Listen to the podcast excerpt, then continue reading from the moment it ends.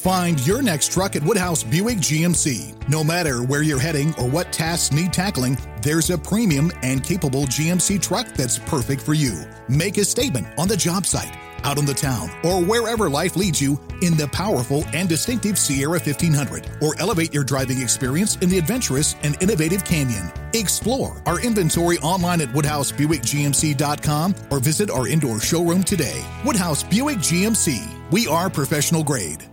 Not long ago, everyone knew that you're either born a boy or girl. Not anymore. The Biden administration is pushing radical gender experiments on children, changing their names, clothes, identities, and bodies. Joe Biden and his left wing allies pushed boys to take estrogen to appear more feminine. They push girls to take testosterone so they grow facial hair. Biden and progressive leaders promote puberty blockers to keep kids from developing to normal men and women. These drugs can leave you sterile, infertile, impotent. Joe Biden and the new left even promote surgery on teens and young adults, removing breasts and genitals. They want boys in our daughters' bathrooms and sports teams. And now, the Biden administration is planning to issue new rules that would force doctors to prescribe dangerous drugs and worse. Tell Joe Biden and left wing leaders across America hands off our kids. Paid for by America First Legal. You're listening to the Huddle Up Podcast with Chad Jensen and Zach Kelberman. Join Broncos Country's deep divers at milehighhuddle.com and sound off. And now it's time to drop some knowledge. Okay, we are live, but you all know the drill. We got to let the stream breathe just for a couple of seconds. Make sure we're getting green check marks across the board, and it looks like we're good. Welcome in, everybody, to the Huddle Up podcast, presented as always by Mile High Huddle, powered by Overtime Media. I'm your host, Chad Jensen. And with me, as always, is my partner in crime, who you know and love. He is my fellow football priest. He is Zach Kelberman. Zach, props for holding down the halftime stream while I was uh, in a car traveling back from a uh, impromptu doctor's appointment for my wife. Don't worry, everything's fine. Everything's good. But Zach, that was uh, a job well done, my friend. And here we are now, two quarters later. The Broncos. I'll, I'll tell you my first reaction off the cuff. All right, here's my gut reaction. I'm stunned. The Broncos were able to have a chance under three minutes to win this game. What I'm not without Drew Lock. What I'm not surprised is that they came up a, do- a day late and a dollar short. Fourth and two, they, they needed two yards, Zach, on two downs, couldn't get it. You throw it twice there, Chad. Two shotgun passes, empty sets against a blitz Pittsburgh defense. Again, guys, anyone who was on with me at halftime, again, the Broncos lost because of coaching. Coaching lost this ball game for the Broncos. They lost it on Monday night against the Titans. They should have been 2 0, you can argue, Denver. They have the talent. That's what they have proven by now. They have the talent to win, even without Drew Lock, your quarterback, even without Phillip Lindsay, even without Courtland Sutton, even without Von Miller. You took Pittsburgh at Pittsburgh down to the wire on the brink. They should have won this game, Chad. The play calling in that situation was atrocious. And Pat Shurmur, the entire game, for the most part, was atrocious. Again, coaching, coaching, coaching. It's going to be the detriment to this season, Chad. It's going to be the mantra that we look back on 2020 and say it wasn't the personnel, it wasn't the on field product, it was the guys on the sidelines with the headsets and the guys up top making the calls. Here's what I'll say Fangio's defense they did their job this this time. They did their job. I mean, that last run by James Conner, the game was already salted away. It was over. The offense blew their chance. The defense kept this a game. They did their job. I'm with you. I got to question those last two plays offensively that the Broncos had, but Vic Fangio, day late, a dollar short. And Zach, every time we talked about Jeff Driskel in the offseason, and this this kind of intensified when he had a not so good training camp, we would touch wood every time we'd mention the prospect of if the Broncos have to turn yep. to Jeff Driskel, you know, so far he's not looking very much like a fail safe. He's looking like a, you know, but in this case, you know what? There were some obvious rusty moments for him. You know, that final possession in particular, that some of the throws on that play on that drive. But I'll be honest with you, dude. I am more impressed with what I saw from Driskel than I expected to be. And that's a credit to him. I think that's a credit to uh, Mike Shula. That's a credit to Pat Shurmur in a sense as well. And look, this is, again, man, the Broncos against all odds, losing their burgeoning franchise quarterback who was not playing well before he went down, for what it's worth, losing him so early, they still had a chance. You brought something up, Zach, before we went live. The Steelers kind of played down to the Broncos in the second half. I think there is some truth to that, but I also think the Broncos were able to make the most of every opportunity they had in the second half up until that third and fourth down at the end the Broncos had no business hanging around this second half. You thought going after, you know, into the into the second half from the first half, it was shaping up to be a bloodbath, a blowout. Credit to the Broncos. Uh, they always fight hard. They play hard for Vic Fangio. They never really get blown out. They're always in into the thick of the end of the game. The Steelers did though. They kind of punched down in the second half, and that happens. You take your foot off the pedal. You saw it last year when the Broncos got up big on Minnesota. We all know the final result there. In terms of Driskel, I'm right there with you. I was actually impressed impressed. That corner route to uh, Fant in the end zone, that was beautiful. That wheel route to Melvin Gordon, that was a Driskel dime. Hashtag Driskel dime. Very impressed. And also that, that pass to Fan that he uh, he made that bobbling catch on. Good accuracy, good poise in the pocket. Any other quarterback, Chad, coming in cold, getting hit or pressured on literally every single drop back. He hung in there to the end and he dro- marched the Broncos down the field wasn't his fault. It was the play calling. He could have had the Broncos in position to win the game if only Pat Shurmur was better on those two final downs. Maybe. I think Driskel, as much as I want to compliment him, again, I did compliment him. I was I was more impressed with him. I thought it was going to be a big time blowout. When Lock went down and was yeah. ruled out for the game, I was like, here we go, blowout.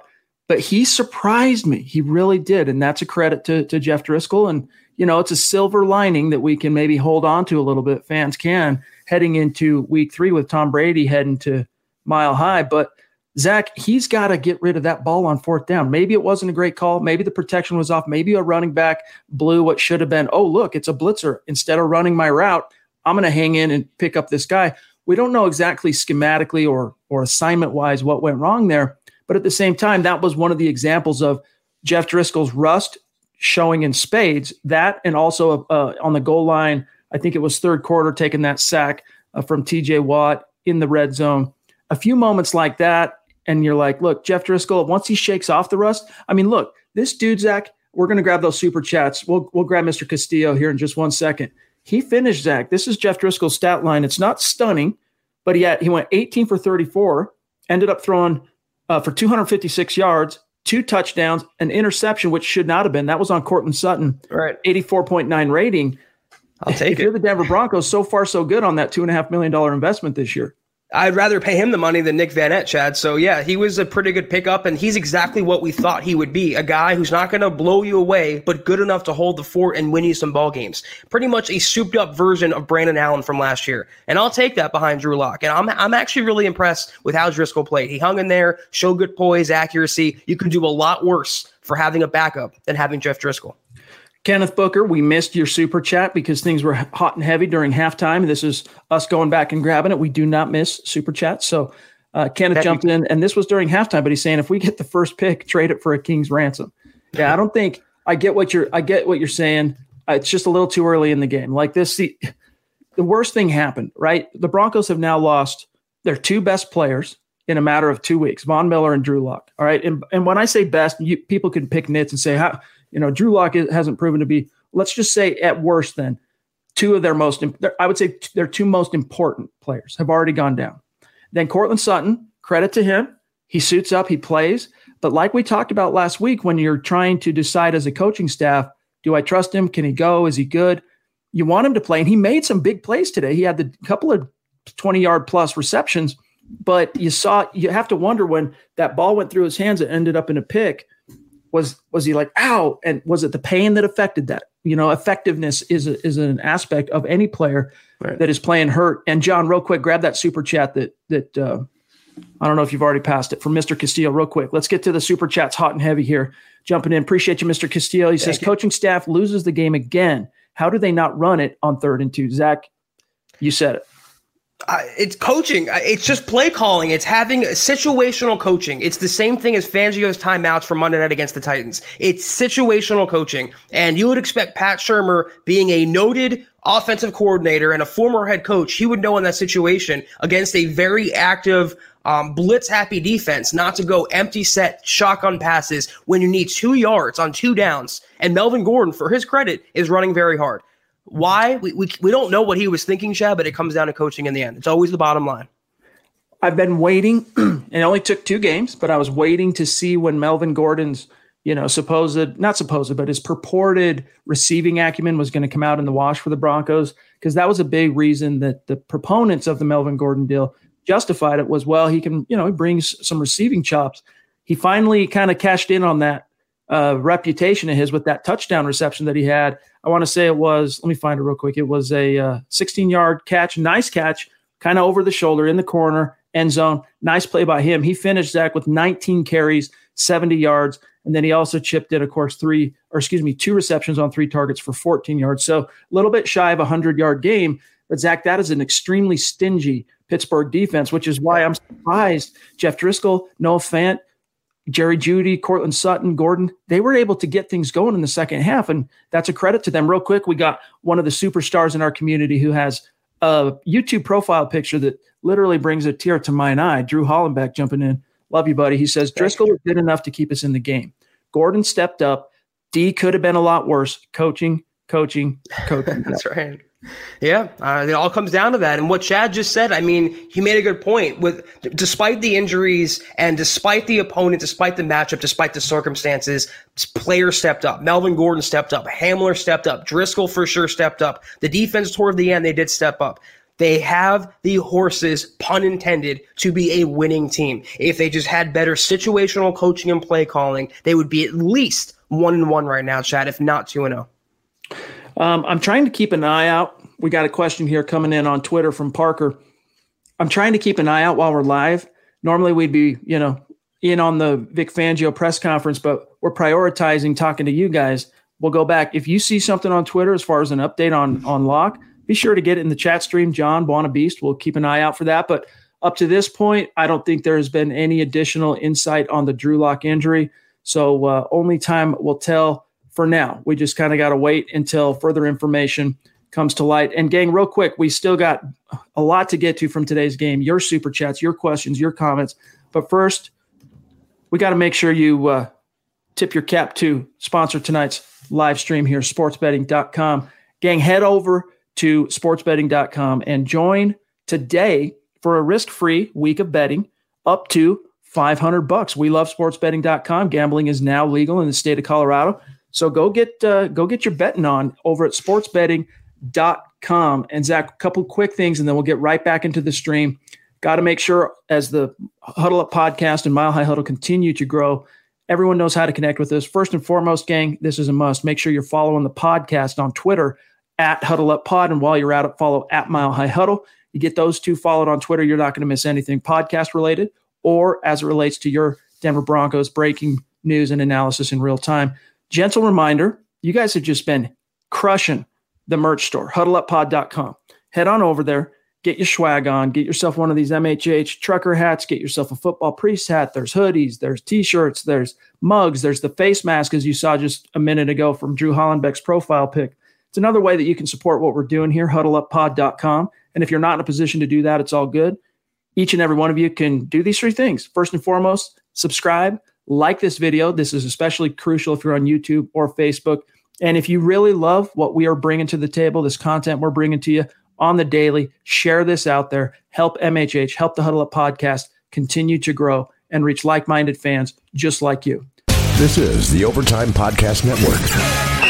Find your next truck at Woodhouse Buick GMC. No matter where you're heading or what tasks need tackling, there's a premium and capable GMC truck that's perfect for you. Make a statement on the job site, out on the town, or wherever life leads you in the powerful and distinctive Sierra 1500, or elevate your driving experience in the adventurous and innovative Canyon. Explore our inventory online at WoodhouseBuickGMC.com or visit our indoor showroom today. Woodhouse Buick GMC. We are professional grade. Not long ago, everyone knew that you're either born a boy or girl. Not anymore. The Biden administration is pushing radical gender experiments on children, changing their names, clothes, identities, and bodies. Joe Biden and his left wing allies pushed boys to take estrogen to appear more feminine. They push girls to take testosterone so they grow facial hair. Biden and progressive leaders promote puberty blockers to keep kids from developing to normal men and women. These drugs can leave you sterile, infertile, impotent. Joe Biden and the new left even promotes surgery on teens and young adults, removing breasts and genitals. They want boys in our daughters' bathrooms and sports teams. And now, the Biden administration is planning to issue new rules that would force doctors to prescribe dangerous drugs and worse. Tell Joe Biden and left wing leaders across America hands off our kids. Paid for by America First Legal. Winning season returns at MyBookie. Winning season means doubling your first deposit. Winning season means insane props epic bonuses, and the craziest cross sport wagers. At MyBookie, winning season means watching live sports and betting live sports all season long. Rejoice because the NFL has returned. That means action packed Sundays and huge cash prizes. Get in on the action, use promo code OVERTIME, and double your first deposit. New players get up to a thousand bucks in free play, which is designed to add more excitement to the sports you already love and the games that you bet. Bet with the best this NFL season for your chance to win big. Use promo code OVERTIME and double your first deposit. Your winning season begins today only at MyBookie, and here's the best part. Overtime is going all in for our listeners. We're giving away 500 bucks cash to one lucky person who takes advantage of this offer. When you make your deposit, just take a screen grab of your MyBookie account and email it to overtime at advertisecast.com. That's overtime at advertisecast.com. 500 bucks given away at the end of September. All right, let's see what we got up here next, Zach, on the chat stream. I don't want to, it's moving quickly. So I want to get to a few super chats so the, stream doesn't jump anybody here. Let's, uh, we grabbed Chris. Did, did we grab Chris? Chris no. Hernandez, bona fide superstar. He might, we might have showed it on the screen, but we didn't address it. Jumping in, appreciate you, my friend. 24 year veteran of the Air Force, also one of our favorite, if not the, but dang close. He's up there. Profile pics on YouTube. Impressed with the outcome despite the injuries and questionable coaching decisions.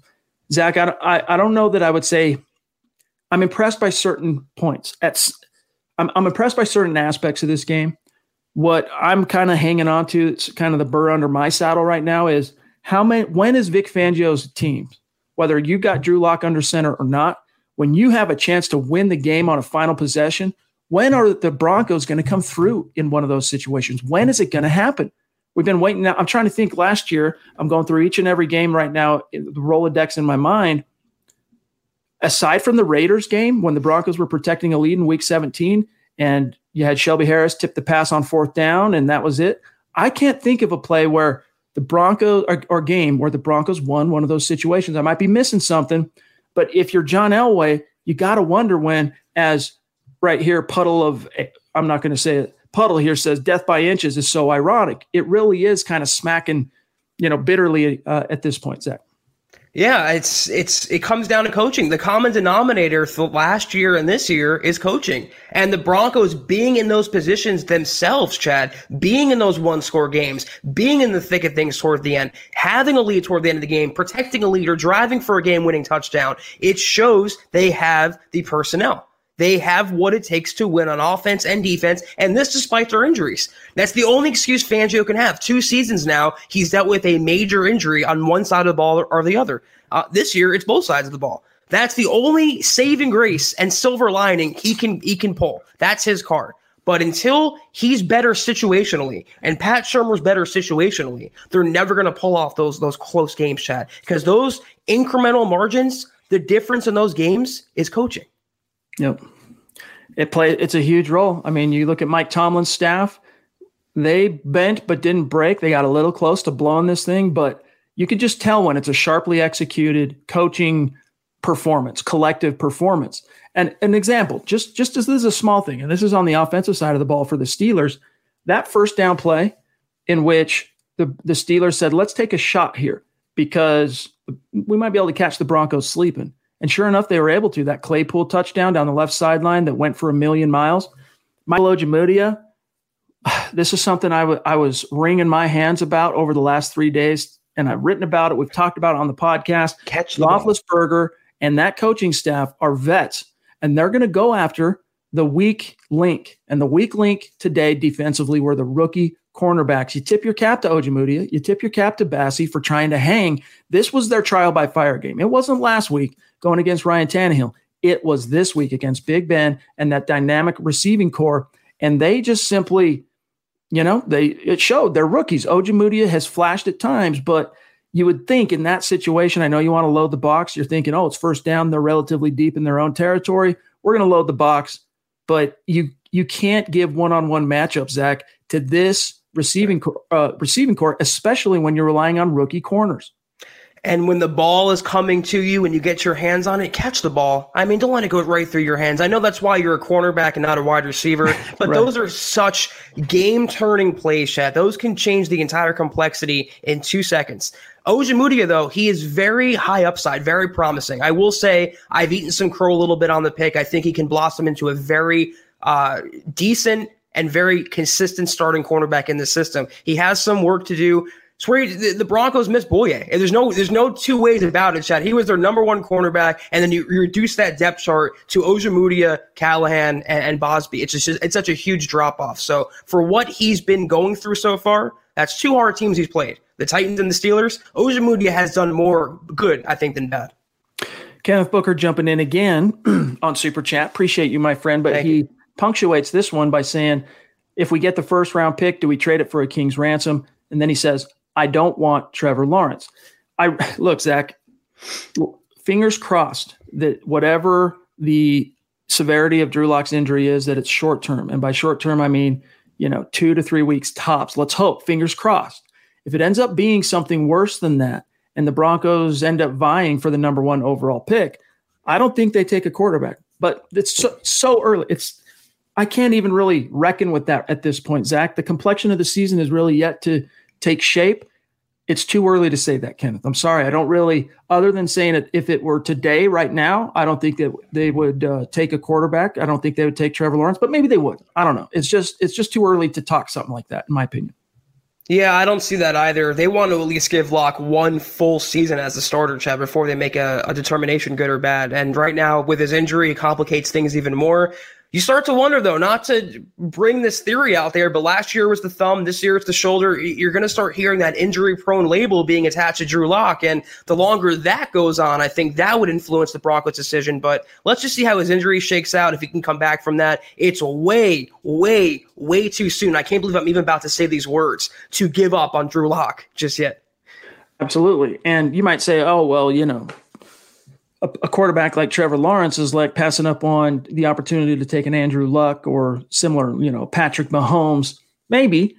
But I don't think if Lock were to miss this season, the rest of the season, knock on wood, okay, I don't think the Broncos are going to be in position for number one anyway. It's a moot point. This team, even without Lock, is going to the defense will keep this this team in just about every game. And you guys saw today, there's so much talent on the offensive side of the ball, even a fair to middle of the road quarterback like Jeff Driskel was able to make some hay.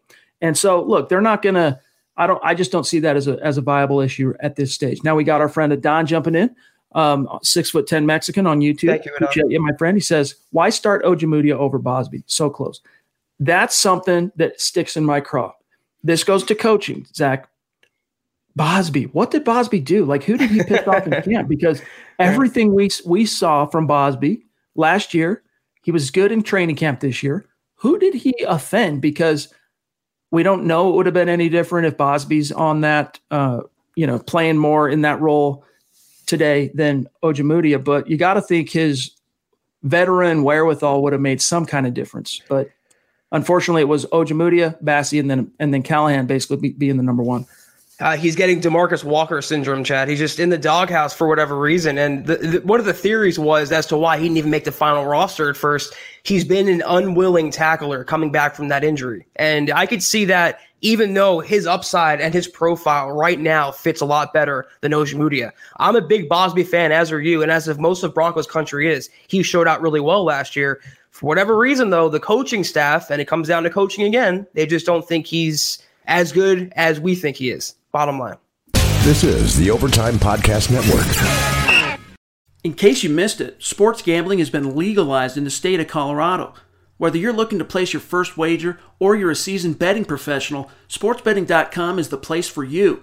With sharp odds, a huge range of lines, props, and futures, and backed by state of the art data security and encryption, sportsbetting.com gives you all the tools you need to maximize your sports betting experience. Sportsbetting.com is a legal and licensed sports book in Colorado, so with a fresh slate of games coming up in the NFL this week, plus the NBA playoffs, plus college football, you name it, head on over to sportsbetting.com and get in on the action. Find your next truck at Woodhouse Buick GMC. No matter where you're heading or what tasks need tackling, there's a premium and capable GMC truck that's perfect for you. Make a statement on the job site, out on the town, or wherever life leads you in the powerful and distinctive Sierra 1500, or elevate your driving experience in the adventurous and innovative Canyon. Explore our inventory online at WoodhouseBuickGMC.com or visit our indoor showroom today. Woodhouse Buick GMC. We are professional grade. Not long ago, everyone knew that you're either born a boy or girl. Not anymore. The Biden administration is pushing radical gender experiments on children, changing their names, clothes, identities, and bodies. Joe Biden and his left wing allies push boys to take estrogen to appear more feminine. They push girls to take testosterone so they grow facial hair. Biden and progressive leaders promote puberty blockers to keep kids from developing to normal men and women. These drugs can leave you sterile, infertile, impotent. Joe Biden and the new left even promote surgery on teens and young adults, removing breasts and genitals. They want boys in our daughters' bathrooms and sports teams. And now, the Biden administration is planning to issue new rules that would force doctors to prescribe dangerous drugs and worse. Tell Joe Biden and left wing leaders across America hands off our kids. Paid for by America First Legal. Bonafide super chat superstar David Kilgore, also in possession of one of our favorite YouTube profile pics. Love you, buddy. Thank you, He David. says a couple of questions, guys. If Lock is unable to come back for a while, do we bring Rypien in or do we sign a free agent? Second, is the rash of injuries on the strength coach? Thanks, Not guys. touching that. I, I look the strength coach. You know, it's something we've talked about. People get their dander up when we do talk about it, and Yeah, for- I for understand why. reason. I understand, I guess, how people can kind of get riled up about the topic of you know putting any kind of blame on the strength and conditioning staff, but it's just not something we want to address at this stage, right? It's it is what it is. You know, let your eyes tell you the truth. All right. As far as the quarterback situation, Zach, it depends on the severity of Lock's injury, in my opinion. If it ends up being something that appears to be longer term prognosis, I wouldn't be surprised to see the Broncos go bring in a veteran. Otherwise, if it ends up being a quicker turnaround, let's just say two to three weeks, something like that, I think yeah, you you roll with Rypien, you you know, and and uh, Driskel, and hold on for dear life. You know what? It's interesting because guess who the emergency quarterback was for the game? Royce Freeman. I kind of wanted to see what would happen if he played quarterback. That's a whole other story. They're going to have to bring in someone if Lock's injury is anything more than day to day. You can't just have Driskel on the final roster, have the game day roster, and no one behind him. So yeah, Rypien in that scenario, and knock wood that Lock's injury isn't a multi-week injury, he would get promoted to the active roster, and maybe the Broncos would sign a veteran to their practice squad, utilizing that new rule this year. Though in terms of a starter, I think Driskel earned another start if Lock is at, to miss time. They're not going to bring in someone to compete for the starting job. I think Driskel definitely did enough to give the Broncos confidence that maybe they can forge the gap and hold the fort if Lock is down for a couple weeks or longer.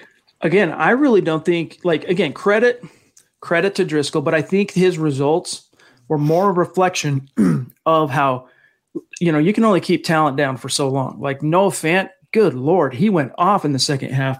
What a star he is! He's going to be a stud this year. Sorry, John. We all know it's true in this case. Like it's finally it's it's come out in the wash pretty evidently at this stage.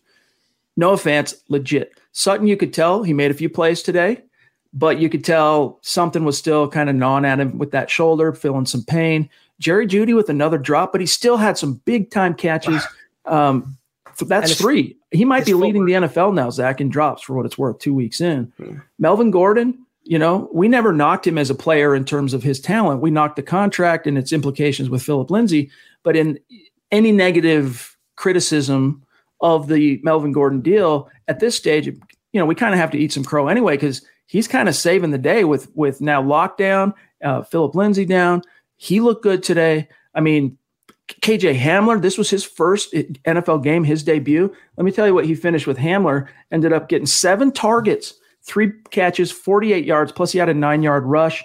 So he contributes over 50 yards of offense. There's just too much talent on this offense for it to just you know lay an egg. And it took some get it took some time today, Zach, but it came through finally in the second half. What worries me is what Eddie's talking about. This is Ed Keating, by the way, one of our superstars. He's on Facebook right now, but he says uh, Wilkinson needs to go, and the coaching has cost us both games. I'm sick to my stomach.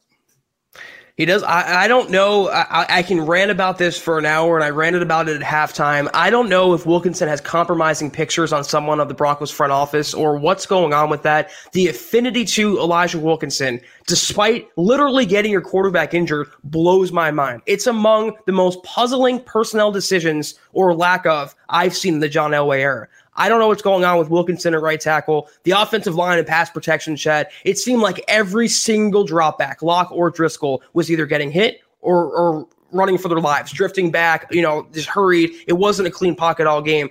I do like the talent, and, and it's nice to see that the Broncos remember that Noah Fant exists. After going away from him the entire second half against the Titans, look what he can do. You wonder if they would have kept throwing to him and feeding him against Tennessee, would that game have turned out differently? Could they have won that game? He's going to be a star. Hamler is, is, looking really solid. Jeudy, protect his feet at all costs. His footwork, chat, his stop start ability is literally insane. So he, he impressed me despite the drop. That's correctable. Sutton, he left with that knee and some cramps. Got to monitor that. But once this offense can come together as a whole, quarterback, regardless, notwithstanding, Lock or Driskel, they have a lot of young firepower. And if they can just be coached and managed properly, Chad, the sky's the limit. Uh, real quick, the stream's moving hot and heavy, so we got to do some reverse engineer on the super chats and put them in as banners. But we're going to get to them real quick, though. I want to grab this one from James Moss. Appreciate the super, my friend. And by the way, all of our super chat superstars, you got to connect with Zach and I on Twitter and John because we like to be able to shout each super chat superstar out on Twitter after each and every uh, stream, each and every podcast. So make sure you reach out and connect with us. And if your name is different on Twitter, your handle, than it is on YouTube, make sure you let us know who you are. James, by the way, says, Can Elway hire a decent staff or does he just hire his friends and pick up strays? I think this is, Zach. Here's the thing. I'm going to, I've criticized Fangio already. You, we, you've criticized Shurmur. We, we both have for that final drive. But I don't think this is a case of, of this being an indecent coaching staff. I just think that unfortunately, it doesn't matter if you're, you know, I mean, Bill Belichick, even you lose Tom Brady, uh, you right. lose also four of your five Pro Bowlers that you have on your roster, and you're gonna feel the pain. Now, that's not an excuse for Fangio, but I think the fact that they were even able to compete in this is at least a credit to the coaching staff, the talent as well. there's just still too many faux pas coming from this these coaches, at least from the outside looking in. We don't know exactly. Obviously, we're not inside the head of Jeff Driskel. We didn't hear the call that came in from Pat Shurmur. We didn't hear the all the rationale. We can only analyze from what we see from the outside looking in. But Zach, I'm not ready to say that this is a terrible coaching staff that the Denver Broncos have under Vic Fangio.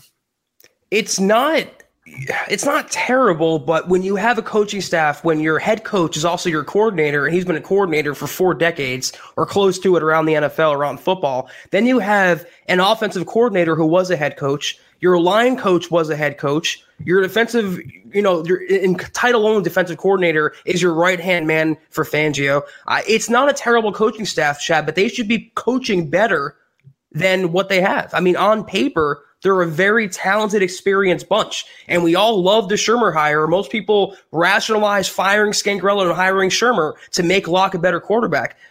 I, I have really not seen an improvement in Lock from 2019 to 2020. He looks a lot like the same. I know a lot has to do with the offensive line, but it's not overarching dividends you're seeing from the offense or the quarterbacking. And that's exactly why they brought Shurmur in. So I wouldn't say they're terrible, but I would definitely say they're underwhelming. And I think that's inarguable at this point.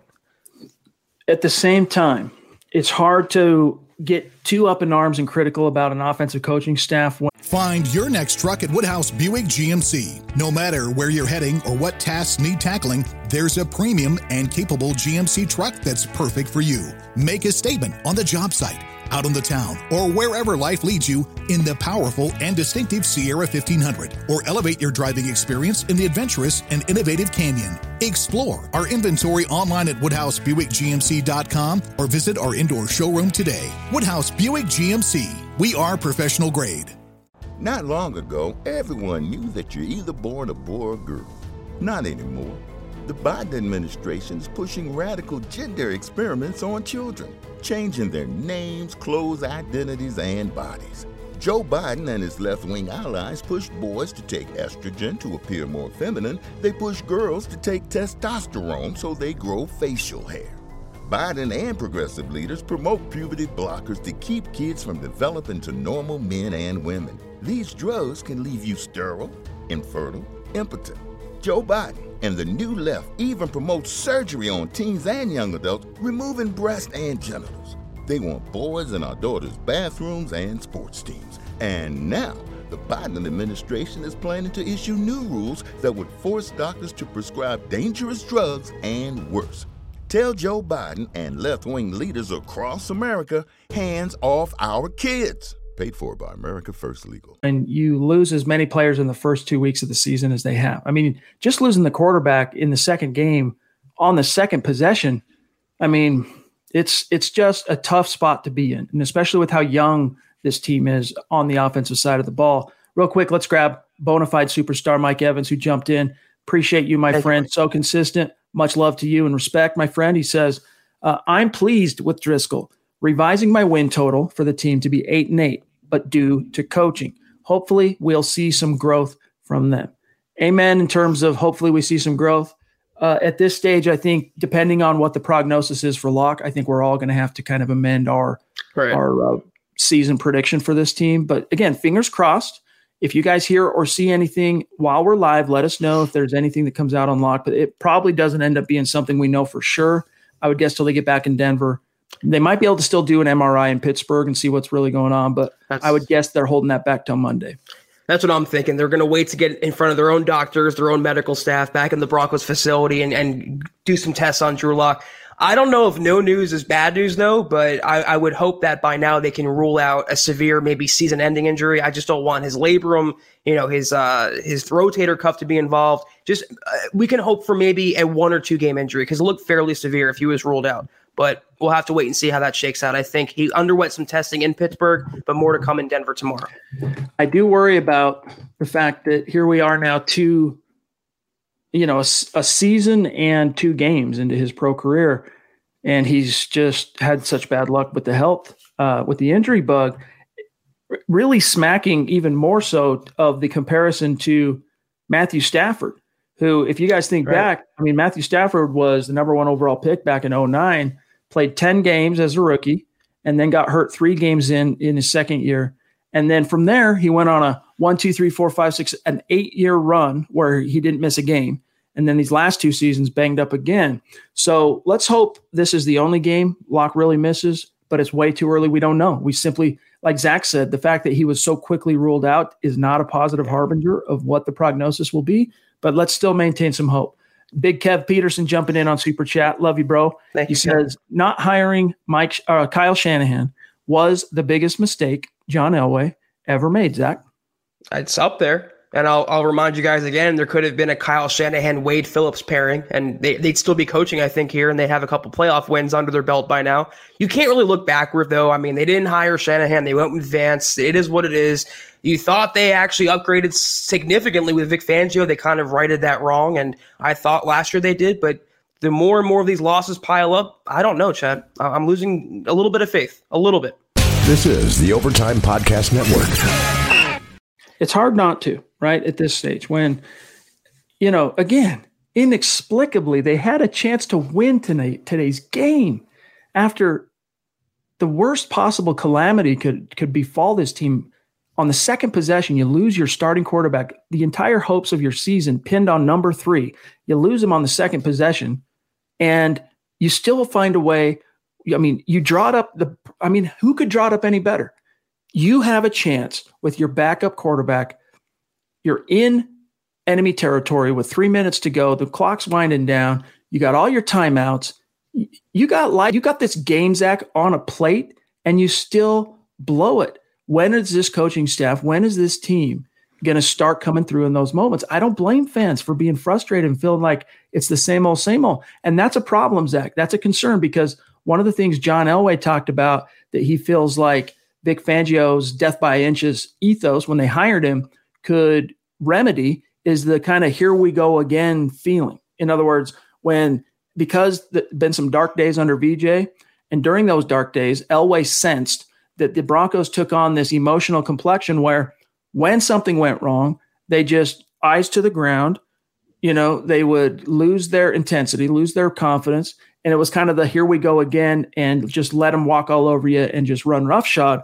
And at some point, you're going to have to worry about that now with Vic Fangio. Look, they showed stronger evidence of overcoming that those tendencies, especially with the way they finished last season at four and one with Lock. But losing two games to open 2020, Zach, both of which you had a chance to win in the closing moments, it's going to be difficult to stave off that feeling. If you're these coaches, you're going to have to get out in front of that ASAP because you saw it on that final possession of Pittsburgh, Zach. H- how come John Connor on second down rushes for 59 yards. He's got three or four different Broncos just bouncing off him because they have the here we go again by that point. Right. The, the, offense blew their opportunity. And yeah, they knew the game was already over. So I get that. But still, that's the kind of mindset you have to guard against that. Yeah, very well said. And, you know, maybe it's just me, but I treat 2019 and 2020 as separate entities it's not the same season anymore. So yeah, they they closed out last year strong. Fangio showed promise, Drew Lock showed promise, but it's a new season. And Fangio for the first two games and his coaching staff looks just as inexperienced and flummoxed as he did last year during that that losing spell. I just wonder. You talk about Vance Joseph and the coaching failure since Gary Kubiak, since Super Bowl Fifty. I just wonder when the Broncos are going to win because of their coaching and not in spite of their coaching. That's my thing. I, I want to see when Fangio, whether his game plan or a call that he makes, I want to see him be the deciding factor in a Broncos win. Not the players have to come back and do it on their own and make it a fighting effort despite him. That's what I want to see, Chad. And, and until that happens, he's still unproven, and you can argue maybe not the right man for the Broncos job. Maybe. We got a super chat coming in from an MHH Mount Rushmore member. We call him Zeus in yes. this neighborhood. Stu McPeak jumping in. No Thank direct you, question or, or uh, comment with his super chat, but just showing some love. Appreciate you, my friend. And look, this is a message to all our superstars and every fan listening at this stage. You got to maintain optimism. I know it's hard with what's going on, but there is still a lot of talent on this team. There really is. This offense, this this defense, there's a lot there. The coaches right now, they've been dealt a crappy hand, and so far they haven't really played it in the best way possible, that hand, but there's still an opportunity for this season to turn out and be something. So hold on to it. It's too early to go, to go all fatalistic and start talking about 2021. Uh, by the way, Levi Hope, shout out to you, my friend, jumping in with wow. a very generous super chat. Thank you. Fact, this is the Thursday, Friday, Saturday, Sunday, fourth day in a row in which Levi has just been showing us support and love on super chat. This is a guy uh, who reached out and said, "Look, you know, I listened to every podcast uh, after the fact on demand, and I was glad I finally was able to catch a live one. This was on Thursday. I reached out to him. We connected on uh, social media. I told him what the schedule is. Hey, man, it's every day you get a, a live stream from six o'clock Mountain to seven p.m. Mountain, except on game day, it's immediately following the game." And he's been with us each and every one, and not only in the stream, but showing us some love, supporting MHH. So, Levi, credit to you, my friend and appreciate you. He says 2020 is trash. These injuries are insane. Here's what I'll say to, to that effect, Zach. The injuries so far, seriously, it's not just an injury to, you know, four, five, six, you know, half a dozen guys. It's all the best players. What in the Sam Hill is going on? Yeah, Saquon Barkley, he tore his ACL. Nick Bosa, I believe he tore his ACL. There's injuries literally everywhere around the league landscape, and you can attribute that to no preseason, a lack of an offseason. It's unfortunate. This why this is why I, posited before the season started. Should it have an asterisk? Next to it, the champion. I mean, is this is this season unique, unique enough where there's so many different rules and amendments and injuries? It's just it's so unique and uncharted. It's unfortunate. You know, the Broncos they're not different than any other team around the NFL right now. Literally every team has a major injury they're dealing with. It's just it's just what it's going to be for this season. It's something that the NFLPA was concerned about, which is why they didn't want the preseason because the only uh, the only uh, analogy they had was 2011 with the lockout as far as the way this offseason shook out. And if I'm not mistaken, I want to say injuries were up something like 35, 38% that year. Uh, and it has to do, it has everything to do with the fact that there was, it's, it's no long, slow burn buildup and then boom season. It's going from, you know, the fire to the frying pan, basically out of the gates. Right. Uh, big lineman jumping in. Appreciate you, my friend, on Super Chat. Can they replace the Gatorade with Ovaltine? Too many injuries. Yeah, I mean the injuries have just been absolutely killing, and it's unfortunate. By the way, we got Dylan Von Arx, a bona fide superstar in our community, long time listener, jumping in. He says, "Only coaching that upset me today was special teams. To be honest, Zach, we haven't even addressed special teams. Drop some knowledge." I said it on the halftime stream. Literally, while we were live, they had a big run back on, a, on to start the second half, the kickoff. And Sam Martin, I can't pin that on Tom McMahon because Sam Martin just dropped the ball, but it's another calamity on special teams. And most of Broncos country were singing his praises, McMahon, after week one. He's still the same old Tom McMahon. This special teams unit, maybe aside from McManus, who's earning his contract quietly, Chad, it's not been good. It's another area of the Broncos where coaching is a detriment. As plain as that just when we were singing the praises of Sam Martin, and he was playing well right. today until he that snafu that look that safety changed the complexion of the game because the Broncos tie that and take it to overtime in that final possession if it's not an additional two points added. Am i right here? So 24-21 yeah you're you're you have a chance there on that final possession on fourth and two. Yeah you didn't get it on third and two. Fourth and two instead of having to throw and go for it i mean you still could have done that but you would have been in a position in that moment to kick a field goal and tie this. And maybe Big Ben still drives down and gets a field goal and they lose in regulation. But Zach, death by inches. This is a, what's so frustrating about this is it's everything Fangio preached in that interview with John Elway that landed right. him the job. It's exactly how this team is dying on a week in a week out basis, seemingly at least to start 2020.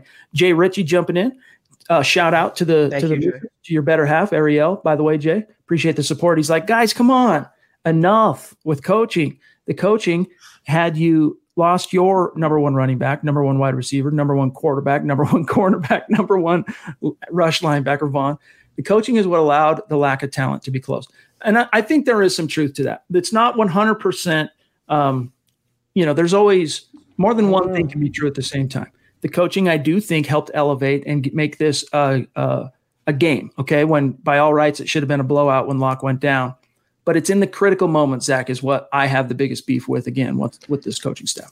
I think you're, you know, to say that you're not crediting the players. You're not crediting Fant for making that catch or Driskel for making those throws. I mean, the talent brought the Broncos back, I think, despite the coaching. So we can we can, you know, give Fangio the get out of jail free card with injuries. I said that before. That's going to be his saving grace for this season. But we can also argue they should have been better against Tennessee with the timeouts. They should have been better in situational play calling today. It can be both. Not one thing is ever mutually exclusive in the NFL. It can, like Chad said, both can be true at the same time, and both are true at the same time. It really comes down to situational, Jay.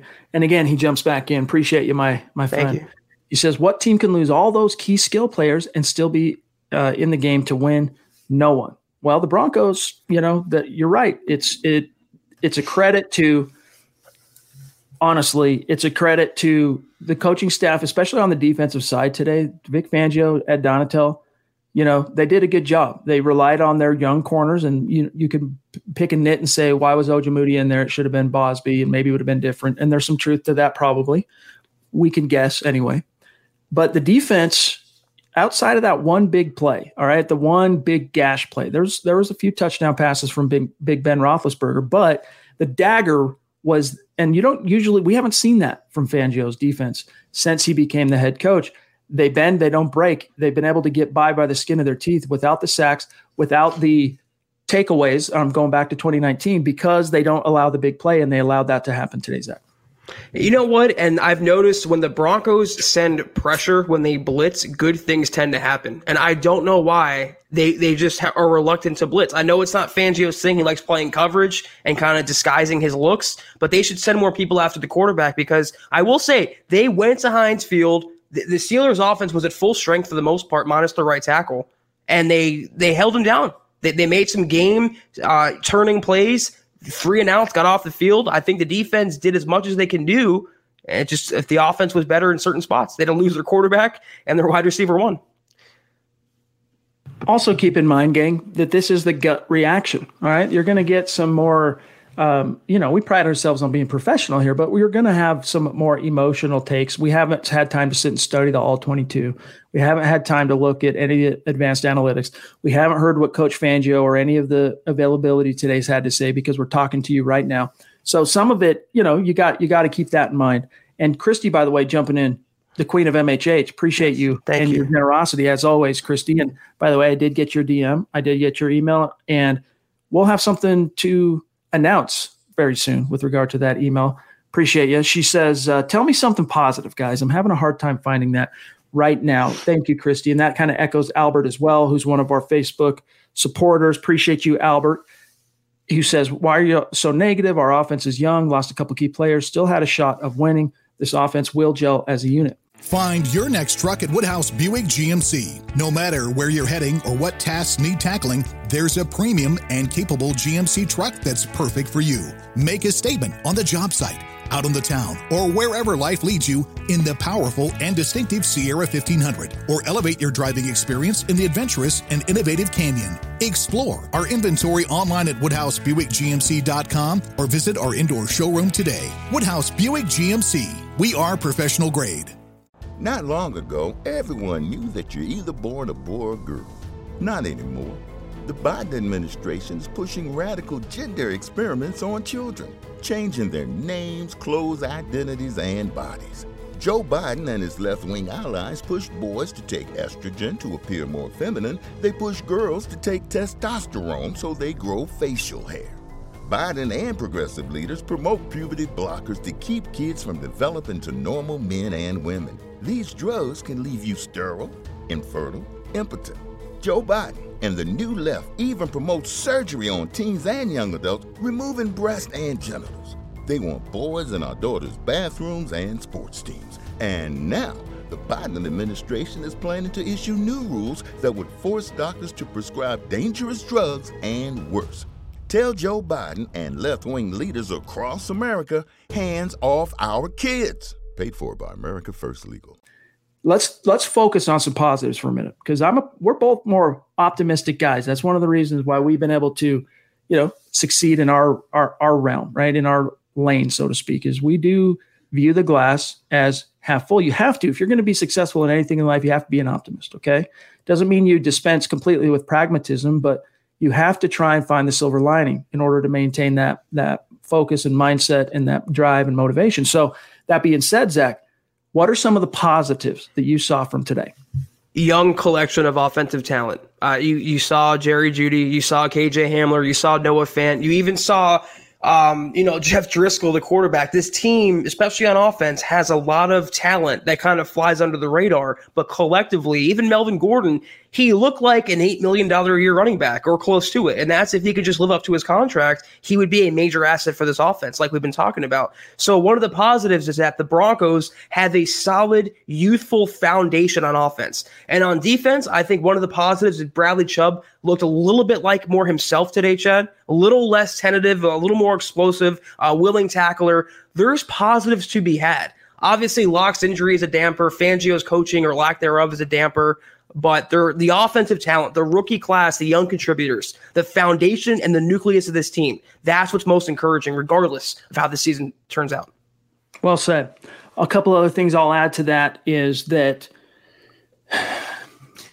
you know, you saw, uh, what's the best way to put this? You're seeing a team, as much as, you know, the, a lot of the same faces from last year are on this team, obviously, but there's a lot of turnover. The Denver Broncos went into this draft with 10 picks and they made all 10 picks, um, which is why you only saw seven college free agent signings following the draft this particular time. But oh, these these this new collection, this version of your Denver Broncos, the 2020 Broncos, are figuring out how to play together, figuring out their identity.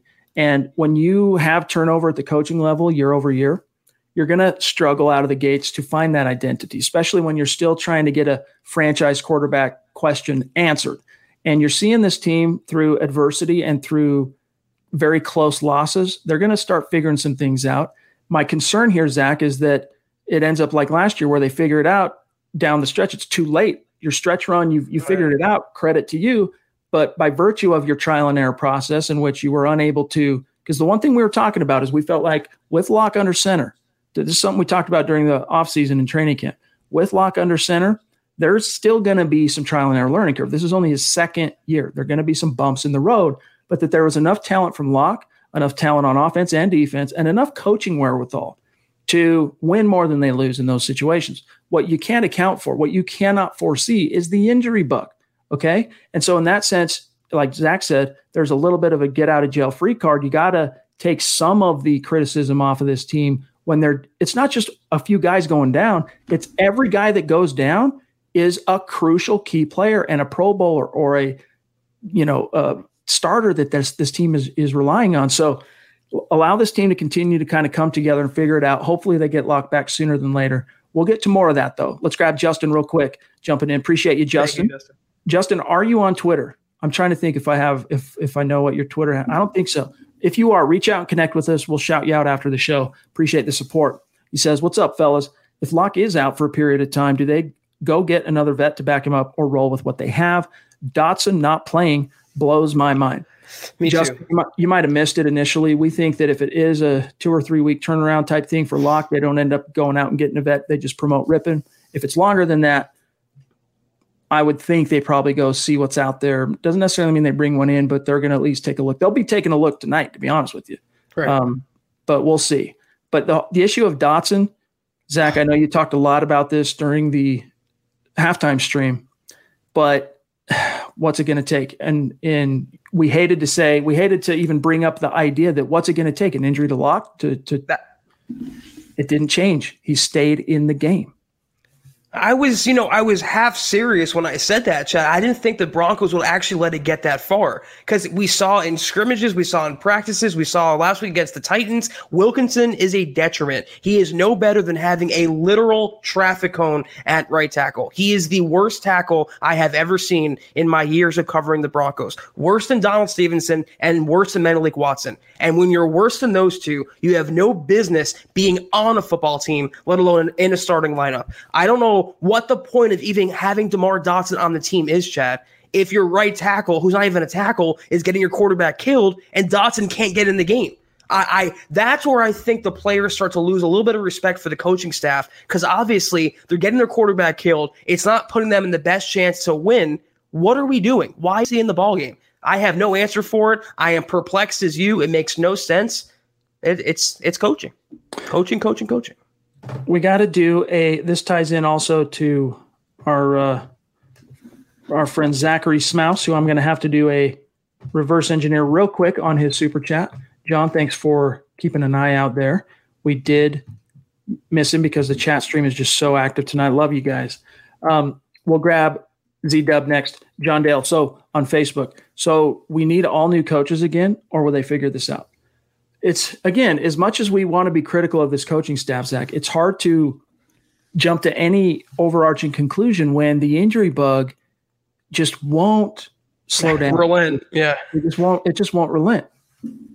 Yeah, I, I, you can't blame the coaching staff. And again, having those injuries, losing Von for the year alone, that's your get out of jail free card. Then having your franchise quarterback go down, potential franchise quarterback. You know, there's they're going to get this year of the coaching staff.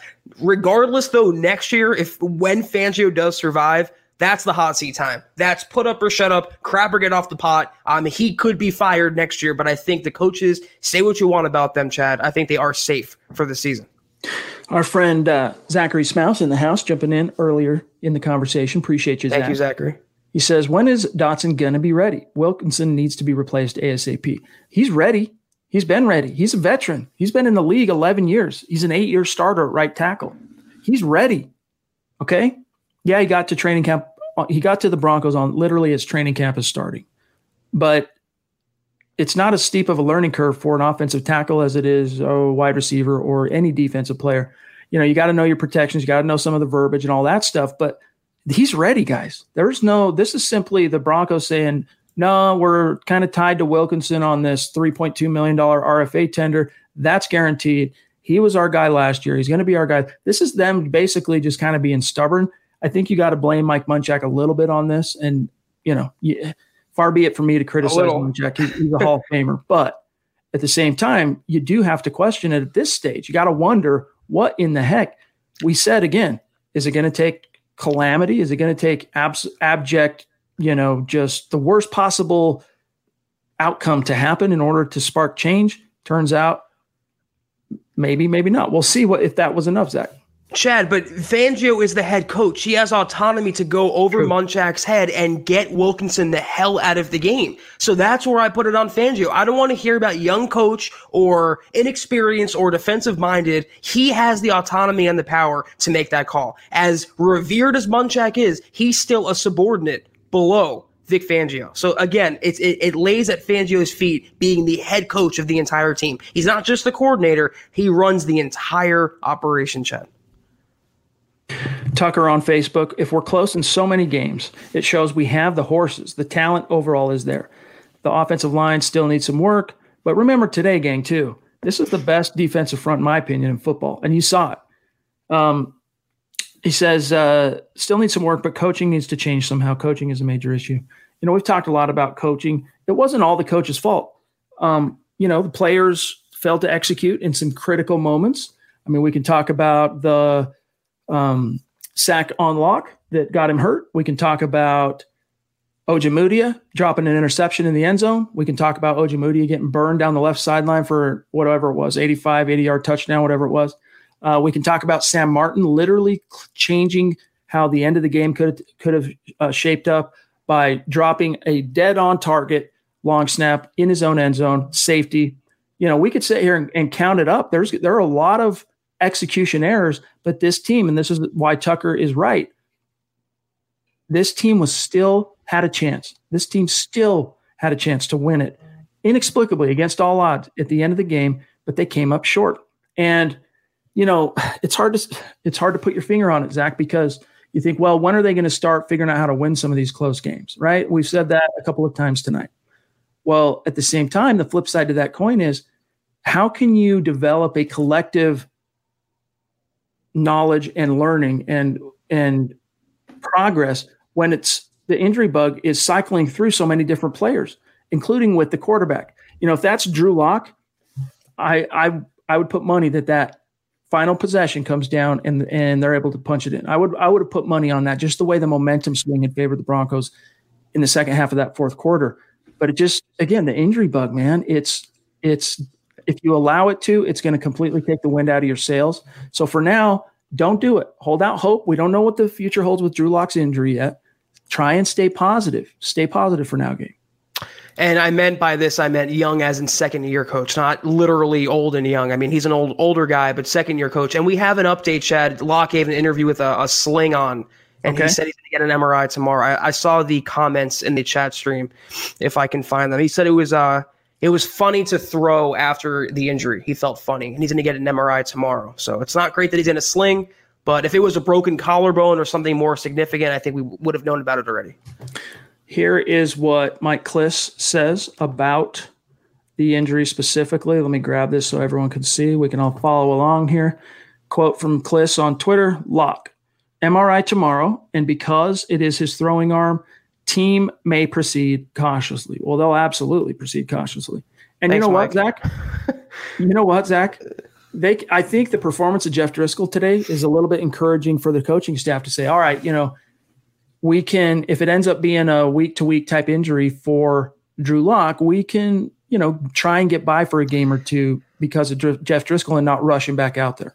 Well, you can beat the Jets in week four. I don't know about the Buccaneers. They looked pretty good today after their week one loss. Brady did look a little better today. So, yeah, you can maybe ride the Driskel train and Melvin Gordon running the ball and playing better defense. You can get by, but not having your franchise quarterback out there. Or, I'm sorry, I saw some, uh, you know, some contention in the comments about that. You're potential franchise quarterback in Drew Lock. And uh, based on this uh, question by Mark Langley coming in here, 499, thank you so much, Mark. Just want to add, Mark that ligaments feeling funny, that kind of scares me. I was worried about a labrum or rotator cuff. I hope it's not that severe. A lot of ligaments in that throwing shoulder. I wish it was his left shoulder, not his throwing shoulder, but we'll have to see what the MRI brings tomorrow. Looks like no bones broken, though. Nothing majorly, no collarbone, anything like that. So fingers crossed. Yeah. I mean, usually, especially when you're on the road, even if this game was at home, they would say whatever the injury was, they would get an MRI at the facility and they wouldn't probably put out any information on that till the next day. Then they would provide some information and say, we're going to get another MRI if it was really bad. We're going to go get a second opinion. Okay. So all, for now, we don't really know much more than what we already knew, but it is at least encouraging to hear that he was talking to media a little bit. Like he was, it, I don't know. That doesn't necessarily mean anything, but right. I was going to say if it was super severe, he wouldn't be talking. He wouldn't be given press availability. So that's that's a good point. Uh, WE jumping in, one of our superstars here and there jumps in, supports the cause. Thank it you. all adds up. It all helps. Uh, keep the lights on here at MHH. Appreciate you, WE. Should the Broncos use Phillip Lindsay and Melvin Gordon like the Browns use Kareem Hunt and Nick Chubb? On the bright side, we're not like the Falcons. yeah, the Falcons blew. What was it like a? Uh, the, the Cowboys came out with that victory today. It was it was incredible, forty to thirty nine. They they scored like nineteen or sixteen points in the final five minutes. Yeah, at least it could always be worse, guys. Um, you know that's that's how it goes in the NFL, though, Chad. Absolutely. There's a few things I want to get to. We're we're coming close to an hour, but we're not in a huge rush to to get off. I want to shout out this particular superstar who the stream jumped, but we're still going to give you your props and thank you, Anthony Edwards, thank on you, Super Chat. Much appreciated, my friend. Again, to our new superstars, make sure you reach out on Twitter and connect with us so that we can, first of all, we want to be connected with everyone in our community. There's Anthony, but especially the superstars because, you know, you guys are contributing to the cause here. You guys are helping to provide this content to everybody else. Yeah. I mean, so thank you. we want to stay in touch. Reach out, connect with us on Twitter. Uh, Anthony jumps in again to say, appreciate you, dog. I would hate to see Lock's career end up like Jake Locker's, with just poor offensive line play, getting him injured, and derailing his career. Yeah, we would all hate to see that. Um, again, he's been so. I think the quarterback that Locke has been most compared to since coming becoming an NFL prospect really is in fact Matthew Stafford. And so far, hopefully, knock on wood, this injury doesn't be doesn't end up being as consuming for year two as as Matthew Stafford's was. But it just the the similarity, the analogy is so close. It's striking. Glenn Hauser also jumping in uh, on super chat. Thank you. Bonafide superstar. Uh, provided just he provides so much to our community. He's got a podcast going. Credit to Glenn and Mundungus and Christy and Adon what they got going with their pod. Congrats to you guys. Um, Glenn, we love you, buddy. What else can we say? Injuries had nothing to do with poor play calling at the end, and McManus trying a 58 yarder. We haven't talked about that, Zach and giving Pittsburgh the ball back. Hashtag these players have heart. Hashtag MHH. We're talking about a kicker who not only just got paid, but it's the same kicker who was throwing his helmet around on the sideline last year when Fangio would let him attempt a 70 some odd yarder. Right. He he just he hit a 48 yarder to get on the board to, to break the ice for the Broncos early in the game. But when it goes from 50 or more, you can't even it's not even flip a coin odds for for McManus. We're talking over the last two years, we're talking like 25%. It's like a quarter of the time he'll hit those kicks. So I know Vic Fangio and the team, Zach, Tom McMahon, they see him hit these things in practice. But for whatever reason, when he's 50 yards or more in a game, three times as as often as he does, he misses those. So if you're Vic Fangio and you know that you got a momentum, if he misses this, you got a momentum swinger and a shorter field for the opponent, that's got to start factoring into your decision making. I don't trust Brandon McManus from 50 yards out. I really don't. I just it, if if it's a must, like if it's a quarter, it's a second quarter uh, ending kick. Okay, go ahead and do it. If it's an end of game, you have to do it. But in those situations right. in between, Zach, right. I'm not. I'm sorry, unless it's 50, 52, 54. unless I'm at mile high, maybe, but still, right. he just isn't hitting those kicks. That was my thing. It's so hard to kick at Heinz Field for whatever reason. When there's wind, there's those cross winds. It's just a tough place to play. I mentioned that on the podcast the other day to attempt that field goal shows little confidence shed in the rest of your team. It was a desperation ploy that it seemed like they're trying to justify McManus's contract. Here, go earn your money by nailing a 58 yard kick. And like you said, McManus has thrown kind of a hissy fit about getting those chances and he wants to set a record and hit these 70 yard kicks.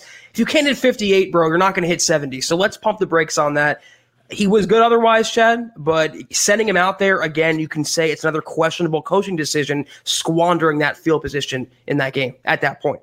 We got Raul. And by the way, real quick, Glenn's question was not question point. Didn't really hear Malik Reed's name mentioned. Yeah, slow day for him. but I will say that Jerry Attaochu and, and Bradley Chubb, again, this is why I took some criticism, Zach, for mentioning in my winners and losers article last week coming out of the Titans game that Bradley Chubb and Bryce Callahan were winners, even though they didn't particularly flash or make a huge impact. The winning aspect of that was that they got their first game under their belt, the confidence booster, all that. We've talked about it before, and you saw that begin to come out in the wash today. They took another step forward uh, in week two, and I think Chubb is going to continue to build up steam. It's going to take probably the majority of this first quarter of the season, but by the time you get into the second quarter of the season, I think you're going to see the old Bradley Chubb doing his thing. And you know, he's probably not going to be the same quality star level pass rusher that Von Miller was in his prime or at his age, but he's a guy that I think could consistently push for eight to 10 sacks a year. And especially in lieu of, of Von Miller at this, this season, where Von's just not a part of the equation, you need every sack you can get. But Zach, I was stoked from what I saw for the most part. I haven't watched the 20, all 22, but from Chubb and Attaochu in week two. Yeah, Attaochu kind of broke contain on that that Big Ben touchdown where he kind of scrambled outside the pocket, hitting the end zone. But uh, Malik Reed, he he's he is what he is. He's not Von Miller, and when you have a, a, kind of a weakened Bradley Chubb and no Von Miller, the onus is on you. And the Steelers' offense did a good job scheming him out of the game. Um, I thought Chubb, though, like you said, Chad, the more and more that he plays and he comes out of these games unscathed and he gets more confidence back in his body he, you're going to see the more and more old Bradley Chubb come out. It won't be long before he gets his first sack. Then after that, it won't be long before he makes his first game changing play, sack fumble, strip fumble. So you're like Chad said perfectly, it's going to take probably four to six games, but after that, you will see the 2018 Chubb come right back into action. And by the way, that left tackle, Andre Villanueva, uh, Alejandro, excuse me, Villanueva. You know, he's a he's a top shelf left tackle in this league. He's a Pro yeah. Bowl. And he didn't have a great week one, but he played a lot better today. Uh, Raul on Facebook jumping in to say, as for our free agent signings, Graham Glasgow, Jeff Driskel, Sam Martin, and Melvin Gordon have proven to be contributed, uh, contributors this early on in the season, but Nick Vannett, no business on the field. Yeah, we can put a little asterisk uh, Martin, but yeah, Vannett, what's dude? Give me back Jeff Heuerman like quick. If we're talking about, I'm joking. Whoa, whoa, I'm joking, but I've seen nothing from Nick Vannett up to this point that makes me go, yeah, that was an investment well made. Like I'd rather see Butt out there in those snaps. I'd rather see uh, Albert Okwuegbunam. I'd rather see Andrew Beck. Based on what we've seen from Vannett so far, very underwhelming how about more Noah Fant? Can we just keep it at that? Yeah. Can we not try to keep force feeding these and funneling these targets to other tight ends, not name Noah Fant? Nick Vannett, he has no business on this team, Chad. For a blocker, he's not a very good blocker. He brings nothing to the table in terms of being a pass catcher. He fell on his own two feet, Chad. He tripped over the turf monster, fell to the ground, then got tackled trying to get back up. It was a pretty embarrassing sequence. He, he just brings nothing to the table. And and again, that was wasted money. I said it then when they signed him, and I'll say it until they release him. That's a wasted addition to this team. It really was. If the Broncos have anything in spades this year, it's talent and depth at tight end. And I get that you didn't have you didn't know for sure what you were going to get from Jake Butt in training camp. Was he going to stay healthy? Um, but you at least had already Jeff Heuerman. Yeah, you're paying a little bit less to Nick Vannett. They're saving about two million if you're, you know, comparing Jeff Heuerman and Nick Vannett's contract. But so far, that savings hasn't justified, you know, the the play up to this point. I should say hasn't justified the savings. Uh, RIP TG, TG. Now this RIP. So TG, for those of you who don't know, was is in our hearts still big time member of our community. um, who our understanding is is no longer with us. RIP, if you know TG, please reach out to me or Zach and uh, email us, milehighhuddle at gmail.com. Reach out on social media. If you know anything about TG, please reach out to us so we can get some background. We want, we'd like to be able to talk, you know, just give our regards and thoughts and prayers if we can to his family and stuff like that. So please reach out and let us know if you know him, uh, but, or knew him, I should say. Prayers up. The upside is we don't look like the Jets. LOL. Zach, the Broncos are not the Jets. That's why Kenneth Booker, who would love, God bless Kenneth Booker, big time member of this community, it's just too early to start saying number one overall pick. This is not Jets level ineptitude. This is not Jets level dearth of talent in all three phases. This is just an off- offense and defense. This is just a team that can't get out of the injury bug's way.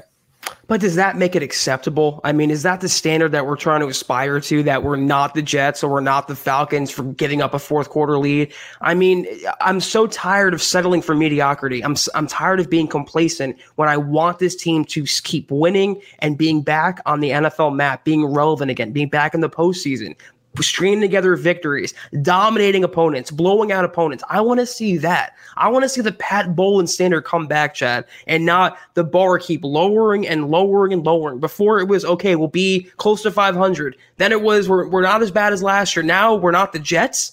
That's what we're trying to be here. So I, I don't I don't accept it. I want the Broncos to be championship standard and championship contenders. Nothing less. I do too. I do too. I just don't think. Yeah, I mean that's you, you, count your lucky stars. At least they're not the Jets. They're not even close to being the Jets. To be frank with you. All right, we're at um, an hour six. We got to start winding it down a little bit here.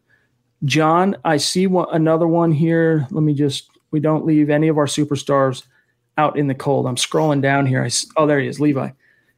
Wow, man, you are blowing us away, Levi. These last four days, man, you are coming in off the top rope and uh, establishing yourself.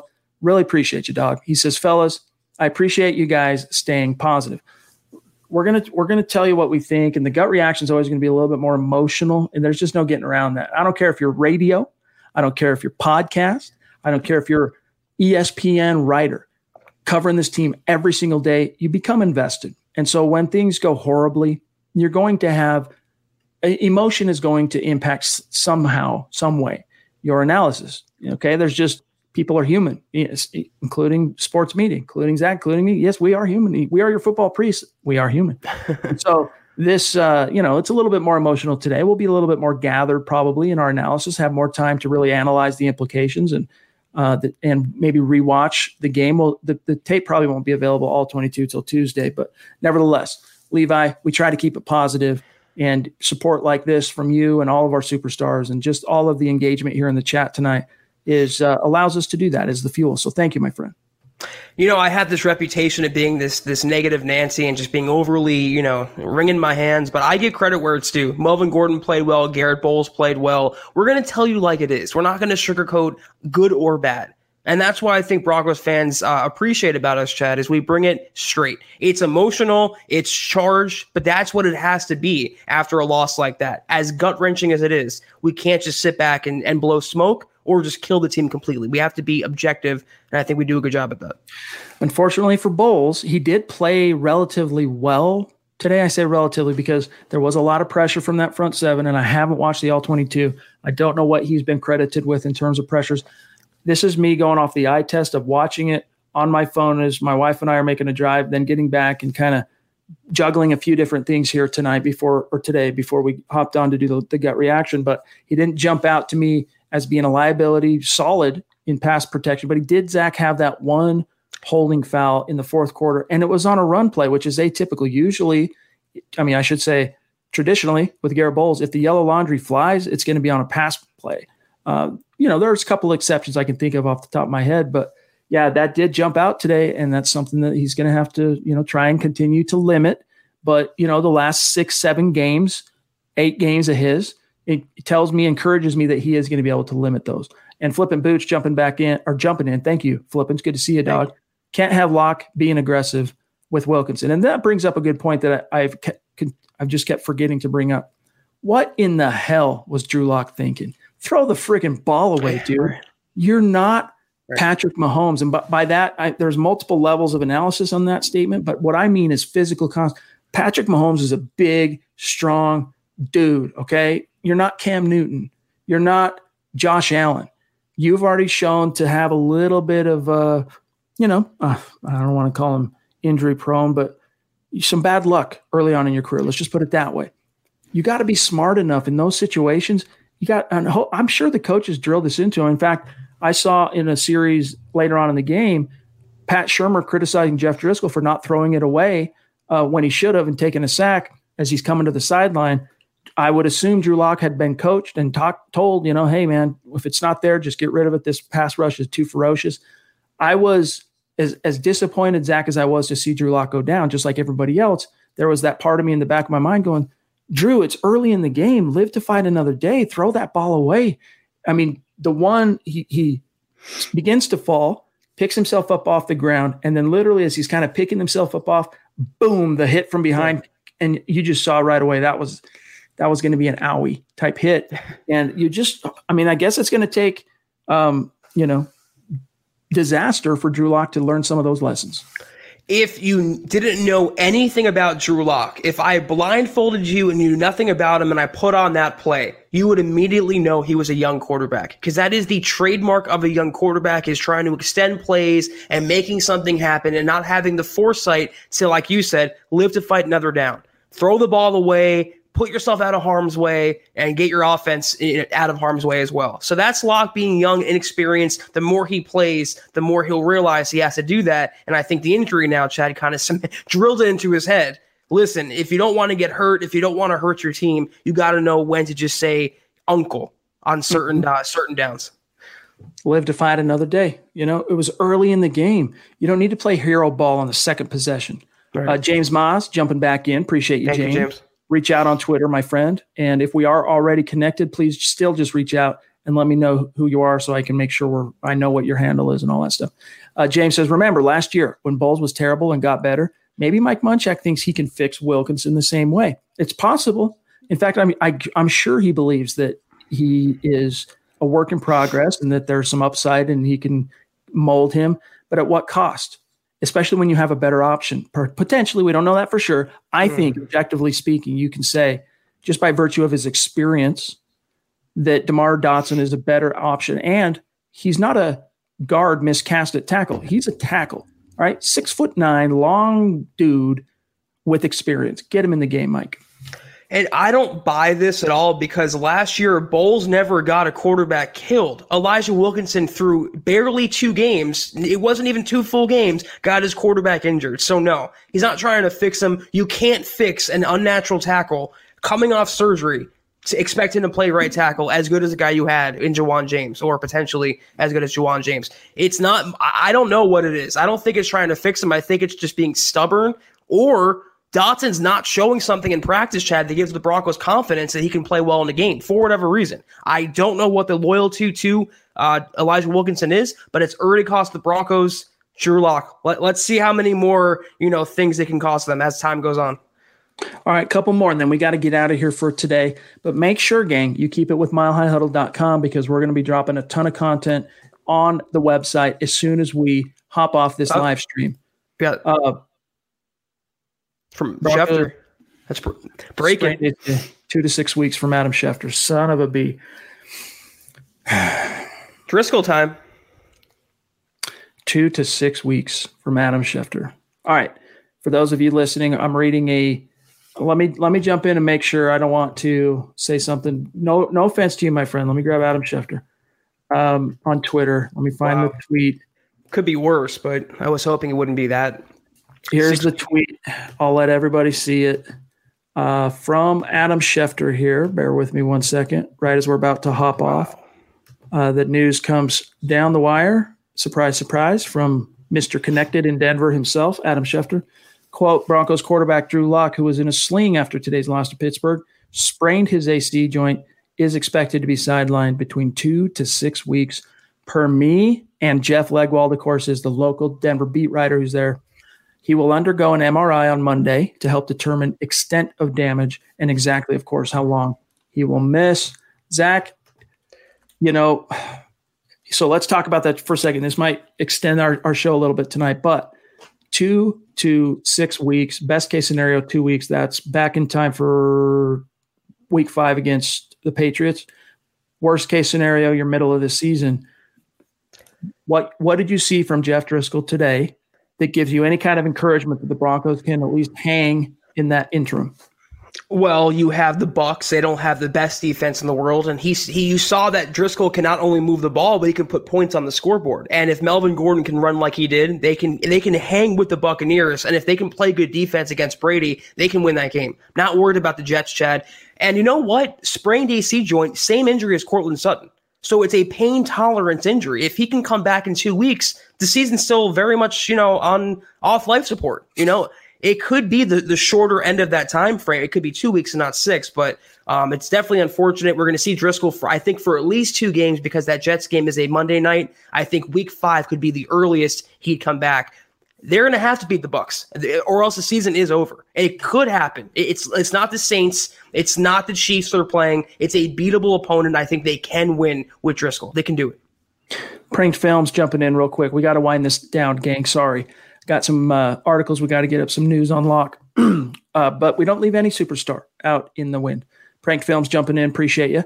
I feel like this is going to be the year of the backup, sadly, with all the injuries. The Broncos have a tough schedule, but I think they can still win some games.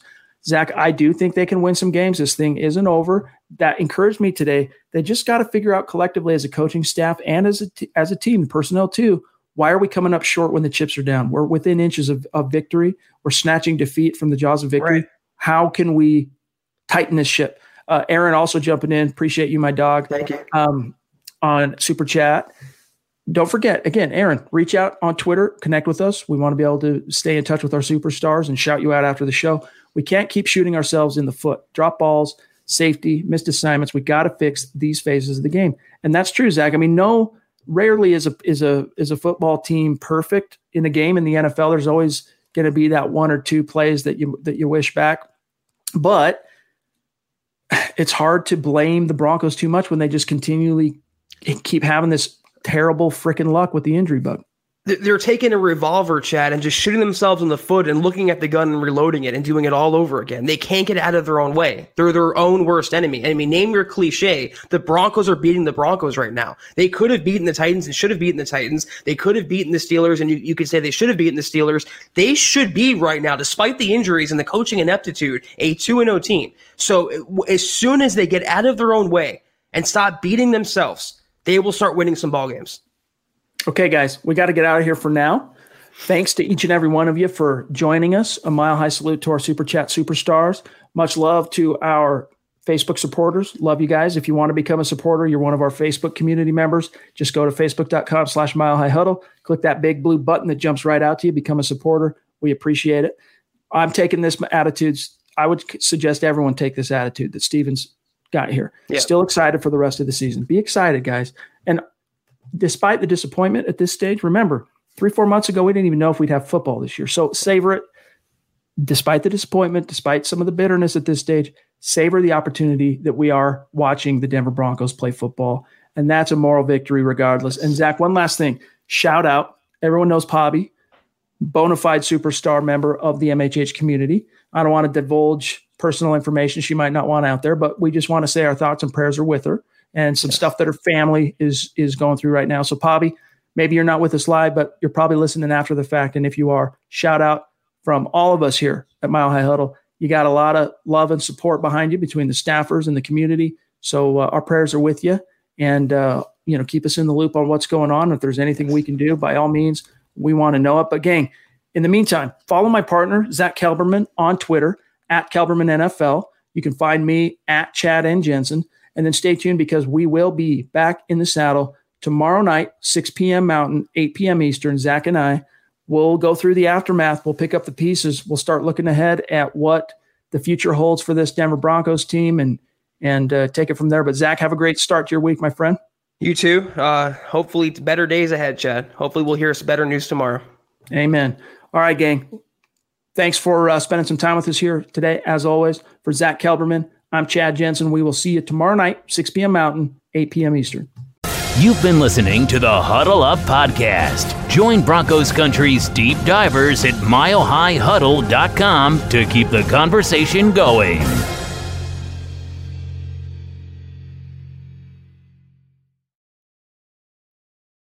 Not long ago, everyone knew that you're either born a boy or girl. Not anymore the Biden administration is pushing radical gender experiments on children, changing their names, clothes, identities, and bodies. Joe Biden and his left wing allies push boys to take estrogen to appear more feminine. They push girls to take testosterone so they grow facial hair. Biden and progressive leaders promote puberty blockers to keep kids from developing to normal men and women. These drugs can leave you sterile, infertile, impotent. Joe Biden and the new left even promote surgery on teens and young adults, removing breasts and genitals. They want boys in our daughters' bathrooms and sports teams. And now, the Biden administration is planning to issue new rules that would force doctors to prescribe dangerous drugs and worse. Tell Joe Biden and left wing leaders across America hands off our kids. Paid for by America First Legal. Mary redeemed a $50,000 cash prize playing Chumba Casino this year. I was only playing for fun, so winning this was a dream come true. Chumba Casino is America's number one social casino experience. It's serious fun. With over 80 casino style games to choose from, you too could win life changing amounts of cash. Be like Mary. Log on to chumbacasino.com and give them a whirl. That's chumbacasino.com. No purchase necessary, void or prohibited by law. 18 plus. Terms and conditions apply. See website for details. The voice in the preceding commercial was not the actual voice of a winner.